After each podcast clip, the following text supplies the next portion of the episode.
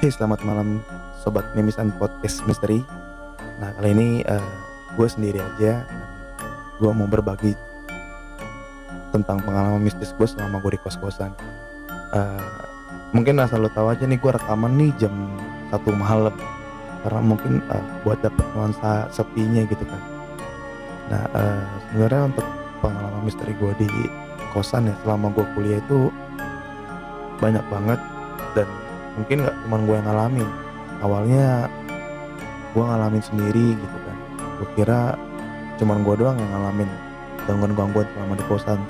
Ternyata gue cerita sama teman-teman gue dan ternyata mereka semua hampir semua kamar mengalami gangguan yang mungkin sama gitu. Mungkin gue ceritain pertama kali banget gue datang di Semarang di kosan itu ya. Uh, jadi gue gambarin nuansa kosannya dulu. Jadi kosan yang di gue tempatin di daerah Semarang ini di kota daerah Tembalang ya, di Semarang atas bentuk kosannya letter U.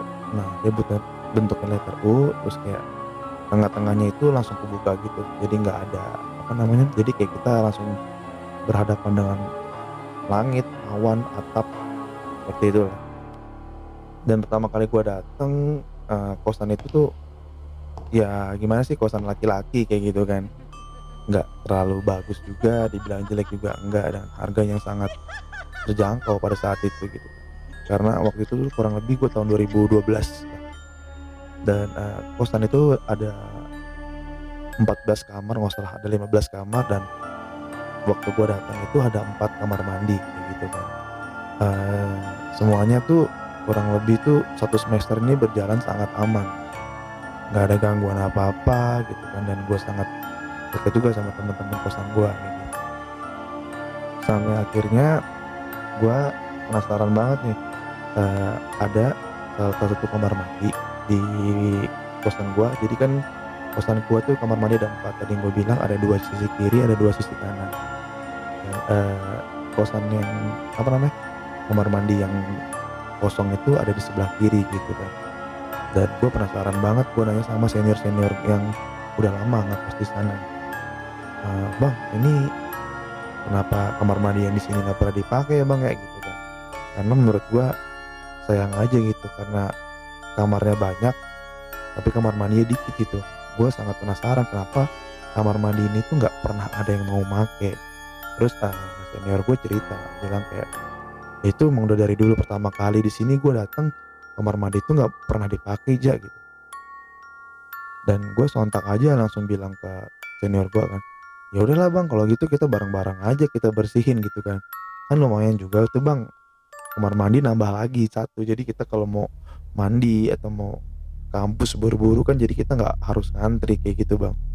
Uh, coba deh lu ngomong sama ibu kosnya dulu soalnya ibu kosnya tuh dari dulu bilang kalau kamar mandi ini jangan pernah dibuka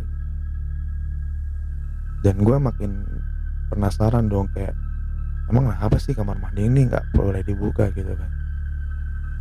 Dan ya udah maksudnya gue lupa aja tentang uh, kamar mandi ini. Dan beberapa kali pun gue mandi di samping kamar mandi yang benar-benar nggak pernah dibuka ini kan. Uh, gangguan pertama yang pernah gue alamin itu jadi kayak ketika gue mandi uh, eh, gue ngerasa kayak ada suara gayung dan ada kayak orang yang nyalain keran di samping gitu sedangkan kamar mandi yang satu dua kamar mandi lagi itu jauh banget. Dan itu harus ngelintasin apa namanya harus ngelintasin kamar beberapa kamar dan lorong gitu. Sampai akhirnya gue matiin kan gue kira apa suara orang luar gitu nyalain keran kan. Keran gue matiin ternyata masih ada suara gayung gitu. Kayak ada orang yang nyiduk air pakai gayung gitu sedangkan kita tahu sendiri kan kamar mandi itu nggak ada yang berani buka. Sampai akhirnya uh, eh, gue ngeberaniin diri gitu. Siang sih gue beraniin diri. Jadi ketika gue teman-teman gue kosong siang siang atau sore sih gue lupa gitu kan. Ketika kosan udah mulai rada kosong gue beraniin diri aja gue buka. Dan emang sebenarnya kosan itu uh, apa si kamar mandi itu kayak diselot doang dikunci tapi dia nggak digembok dan gue buka dan untuk pertama kalinya gue ngerasain apa ya dada gue sesek gitu. Jadi kayak uh, lu kayak pernah buka uap nasi yang di Mekijer kan belas bener-bener yang kayak hawa panas lembab dan bener-bener kayak wah gua nggak tahu lagi sih. Gua baru pertama kali buka kamar mandi maksudnya kayak buka suatu ruangan dan karena emang bertahun-tahun nggak pernah dibuka itu panas pengep dan semenjak saat itu gue nggak pernah berani mandi di samping lagi sih kayak gitu. Dan uh, ceritanya itu nggak cuma dari kamar mandi aja. Uh, setelah itu gue punya sahabat satu kosan juga eh satu kampus juga. Uh, inisialnya RE nah kita itu uh, dulu tuh dia punya kosan dan kosannya bukan uh, bareng sama gue pas banget ada kosan kosong di tempat gue akhirnya gue bilang uh, ke dia kalau gue ada kamar kosong kayak gitu. Singkat cerita kita uh, dia pindah kosan pindah kosan kita bareng bareng bareng bareng sering pergi bareng bareng juga kan karena emang kita itu satu fakultas dan satu jurusan kayak gitu. Nah kita juga suka uh, naik gunung.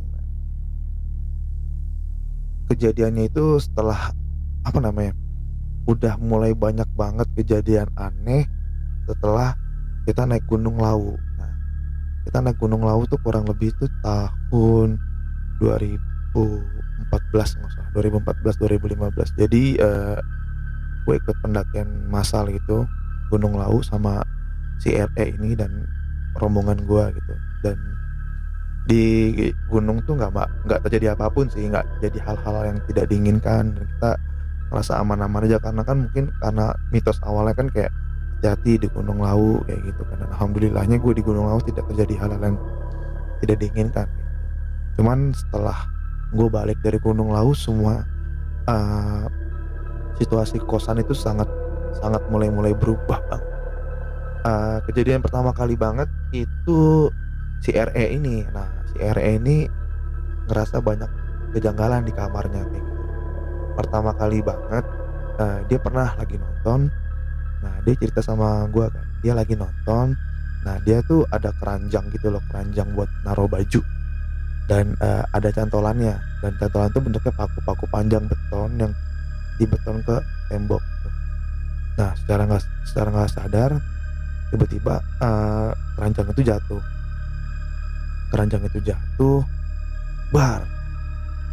Dan uh, dia langsung sontak lari ke kamar gua karena emang mungkin si RE ini tipe kalau orangnya rada penakut kayak gitu. Nah, jia jia jia gitu kan. Nah, kenapa? gitu kan. Nah, ranjangnya jatuh sendiri gitu kan. Gua kira ala itu mungkin karena pakunya aja yang lepas gue mikirkan. Karena kayak apa namanya mungkin karena baju lu yang udah berat udah banyak cucian ya mungkin pakunya nggak kuat buat nopang baju lu kayak gitu yang gue pertama kali gue pikir sampai akhirnya gue datang ke kamarnya dan ternyata pakunya itu masih kokoh. Gak ada satupun kayak maksudnya kayak uh, tanda-tanda si paku ini mau lepas. Gue mikir ah ya udahlah Ed mungkin itu kayak kedorong atau mungkin nggak sengaja. Gue selalu mikir positif aja kayak gitu. Uh, setelah kejadian itu mulai banyak kejadian-kejadian aneh lagi. Dan CRE ini tipe kalau orang yang tidur dengan pintu yang terbuka dan uh, kipas angin selalu ke kakinya dan dia selalu TV-nya tuh selalu dinyalakan kayak gitu. Dan suatu saat uh, TV ini kan emang dia sering di apa namanya di timer ya. Kalau misalnya TV di timer mati kan oke okay, gitu. Dan uh, beberapa kali dia cerita sama gue kayak ja uh, kenapa nih kok gue datang ke kamar TV-nya udah nyala ya gitu kan? Lu udah nonton TV apa lu lupa lu matiin gitu kan? Lah gue kan nggak pernah masuk kamar lu gitu kan. Dan kunci kan juga lu yang megang gue bilang gitu kan.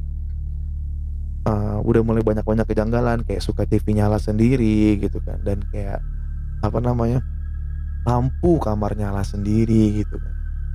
Gue udah mulai uh, ah masa sih gitu kan? Kayak nggak mungkin banget karena kunci kamar dia itu bener-bener cuman uh, dia yang megang gitu dan cuma punya satu duplikat. Jadi kayak kalau ke mana-mana si kunci ini selalu ditaruh sepatu. Jadi gue uh, bisa masuk kamarnya dia gitu. Sampai akhirnya gue penasaran banget kayak ah yang bener nih. Nggak mungkin lah gitu kok bisa lampu nyala sendiri uh, TV nyala sendiri gitu kan gue mikir. Sampai akhirnya dia pergi ke rumah saudaranya di daerah Semarang juga Semarang bawah. Dan gue coba memberanikan diri tidur di kamarnya.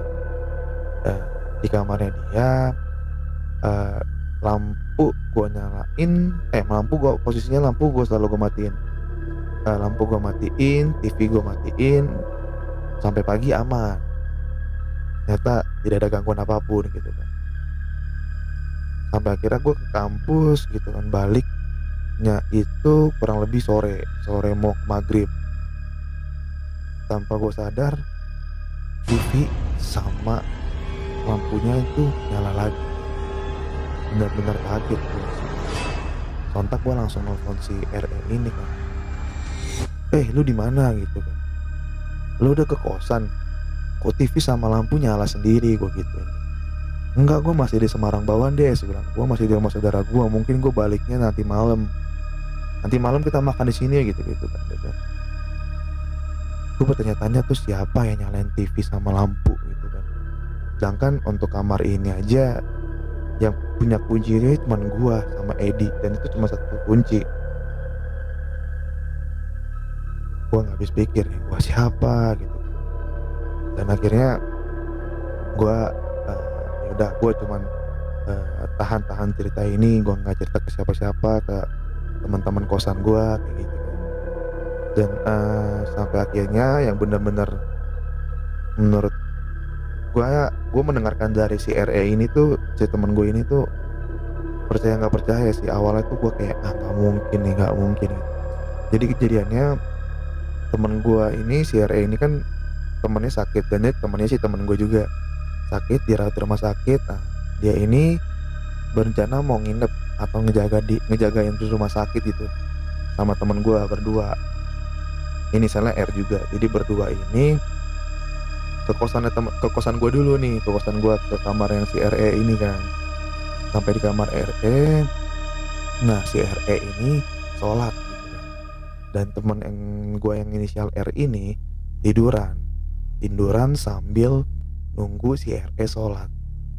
Dan ternyata si R ini temen gue itu direp-rep atau di ya ditindih lah lebih parahnya lagi. Jadi kayak mm, mm, gitu, mm, gitu. Jadi sampai uh, si RE gue ini temen gue yang sholat ini sampai ngeliatin ke si R gitu kan. Bener-bener kayak gimana sih? Kayak tangan lu diikat tangan lu diikat lu mau ngomong nggak bisa badan lu ditindih kayak diinjek gitu. Dan teman gue inisial R cuma bilang mm, mm, mm, gitu. Itu gak berhenti sampai temen gue si RE ini selesai sholat gitu. Dan sampai akhirnya si RE ini selesai sholat teman gue ini RE nanya mas kamu kenapa mas? gitu kan. Tadi kamu kenapa? Kok kamu kayak mau ngomong sesuatu? gitu. Dan si R ini temenku temen gue juga bilang ah, gue pulang aja deh. Gue nggak jadi ke rumah sakit. Gue mau di kosan aja gitu kan. Loh loh loh mas mas lah kita kan mau pergi ke rumah sakit gitu kan. Katanya kita udah janjian berdua gitu. Gak jadi Ed gak jadi Ed. Aku takut aku nggak mau lama-lama di kosan kamu. Aku mau pulang gitu kan. Dan sontak temen gue ini nanya dong mas emangnya kenapa mas tadi kamu mas? Gitu. Dan teman gue yang inisial R ini bilang Ed tadi waktu kamu sholat di belakang kamu ada sosok hitam gede tinggi bang persis di belakang kamu sholat ketika aku mau ngasih tahu kamu badan aku diinjek mulut aku ditindih seakan badanku semuanya berat Ed setelah kamu selesai sholat, bayangan itu baru hilang, Ed. Bener, Ed, aku nggak bohong. Besar, tinggi, hitam. Sontak akhirnya uh, si RE ini temen gue keluar dari kosan. Posisinya waktu itu gue lagi nggak di kosan sih, gue lagi ke mana gitu. Dan besok harinya uh, barulah si RE cerita sama gue tentang kejadian itu. Gitu. Kayak gue masih ah yang benar lu yang benar gitu kan gue akhirnya cerita-cerita lah ke teman-teman kosan gue dan ternyata teman-teman kosan gue ini pernah juga mengalami apa mengalami gangguan uh, contohnya yang gangguan yang paling simpelnya itu temen gue jadi uh, teman-teman mungkin tahu ya kayak ada teko yang buat sekaligus pemanas. Nah teko buat pemanas itu jadi ada temen kamar gue inisialnya D ya. Nah itu si tekonya ini jatuh tanpa sebab. Nah posisinya temen gue ini ya si D ini lagi tidur kan. Dia kaget kok ada teko jatuh? gitu. Sambil matanya sayup-sayup ngeliat ke arah meja yang tekonya jatuh dia lihat tiba-tiba teko itu jalan sendiri atau kayak ngegeser sendiri di lantai ngegelinding. Kira dia cuma bisa nutupin mata sambil doa sambil doa. Kayak gitu. Dan kejadian itu ternyata uh, kejadian yang apa namanya di uh, ditampakin mungkin ya atau dilihatin sekelibet sekelibet di, di kosan gue ini nggak cuman gue si RE atau si D doang. Tapi kayak beberapa kali tuh temen gue yang sering nugas malam uh, juga ditampakin kayak gitu. Nah uh, sampai saat itu gue masih belum ngalamin hal apa pun gitu. Gue belum pernah ngeliat apa pun kecuali yang benar-benar kasus yang di toilet itu yang gue bilang benar-benar hawa panas yang bikin dada gue sesek. Sampai akhirnya uh, momennya itu lagi Idul Adha atau apa ya. Karena teman-teman gue tuh kan rata-rata notabene orang Jawa. Di kosan itu cuman ada tinggal gue gue sendiri kalau nggak salah apa berdua gitu dan yang lain pada pergi pada pulang kampung. Uh, eh, gue itu jam 2 malam kalau nggak salah kamar mandi. Nah, ternyata di kamar di di lantai dua itu ada dua kamar mandi tapi kamar mandinya emang di pojok. Dan uh, apa namanya di depan kamar gua itu jadi kan uh, jadi kan kayak gue bilang letternya kan kayak letter U. Jadi kita kayak berseberangan gitu tuh. Berseberangan gitu gue jalan lah ke arah kamar mandi. Jadi gue harus menuju uh, keluar koridor terus gue ke kanan gitu kan. Gue ke kamar mandi. Setelah gue dari keluar ke kamar mandi bener banget gue nggak bohong uh, gue ngeliat bayangan hitam tinggi gede banget. Itu nembus pintu terus turun gitu. Yang pertama kali gue kira tuh apaan tuh ya? gitu. Gue kira tuh maling gitu kan. Tapi maling apa yang bisa nembus pintu dan lompat dari lantai dua ke bawah? Dan posisinya pagar gue terkunci. Sontak gue langsung lari ke kamar. Gue kunci pintu. Gue nyetel ayat suci Al-Quran segede-gedenya di kamar gue dan itu pertama kali banget gue ngalamin gangguan dan itu langsung wah parah sih kalau menurut gua kayak gitu. Dan uh, kejadian kamar apa namanya lampu nyala terus kayak TV nyala di kamarnya si RE ini udah terjadi berulang-ulang gitu. Sampai benar-benar yang habis pikirnya itu jadi itu kita lagi libur KKN loh kita lagi libur KKN atau kita lagi nyusun skripsi ya lupa. Eh skripsi itu ya pokoknya akhir-akhir uh, semester akhir lah ya. Posisinya si uh, si RE ini lagi di kampungnya dan gue lagi di Jakarta dan uh, ada senior gue yang lagi skripsi gitu. Tiba-tiba uh, si senior gue yang di kosan ini uh, ini ngechat di grup woi lu kalau pulang kampung TV sama lampu dimatiin hemat listrik. Kayak gitu gitu. Sedangkan kan si kunci itu kuncinya itu dibawa sama temen gue ke kampungnya kayak gitu. Sampai uh, akhirnya si R ini bilang mas demi Allah mas gitu. Semua mas TV tak matiin gitu. Lampu tak matiin tapi emang tak nggak aku cabut gitu. Karena emang di sana kan ada kulkas juga kan. Sontak uh, satu grup itu rame gitu kan. Loh bener loh eh tadi malam-malam pas aku pulang tuh TV-mu nyala lampumu nyala gitu loh bener mas gitu. Sebelum pulang tuh udah aku matiin semuanya mas. Wah itu benar-benar langsung jadi rame karena benar-benar si kunci apa namanya si kamar itu kuncinya di bawah temen gua. Kayak untuk penjaga kosan kan kayaknya nggak mungkin banget masuk kamar terus nyalain TV nyalain lampu kayak gitu. Dan uh, udah mulai semester semester akhir tuh gangguan-gangguan udah mulai ya uh, kita mungkin udah nganggapnya ya udahlah gitu karena nggak cuman gue doang yang ngalamin gangguan. Gitu. dan yang lebih parahnya sih ini gangguan gue yang alami lagi ya. Gue skripsian jam jam 2 lah sampai jam 2 malam. Karena uh, kamar gue itu rada panas kan. Gue buka pintunya. Dan ketika gue buka pintunya itu dan depan kamar gue ini ada kamar kosan yang belum jadi posisinya. Jadi kayak masih mau dibangun. Dan tengah-tengah kosan gue itu emang kayak ada pohon gede gitu kan. Gue uh, apa namanya gak sengaja gue kayak feeling aja gue bilang ini gue pengen lihat ke arah sana gitu. Pas gue lihat baru meleng aja baru gue lihat ke arah pintu tengah itu ke arah pohon. Gue lihat sosok bayangan putih terbang ke arah kamar itu. Sumpah perasaan itu langsung wah campur aduk. Gimana ya kayak gue mau nyelesain skripsi tapi wah kondisinya udah sangat tidak memungkinkan. Akhirnya pintu gue tutup gue kunci dan akhirnya gue seperti biasa gue setel uh, apa namanya ngaji-ngajian yang gede di speaker gue kayak gitu.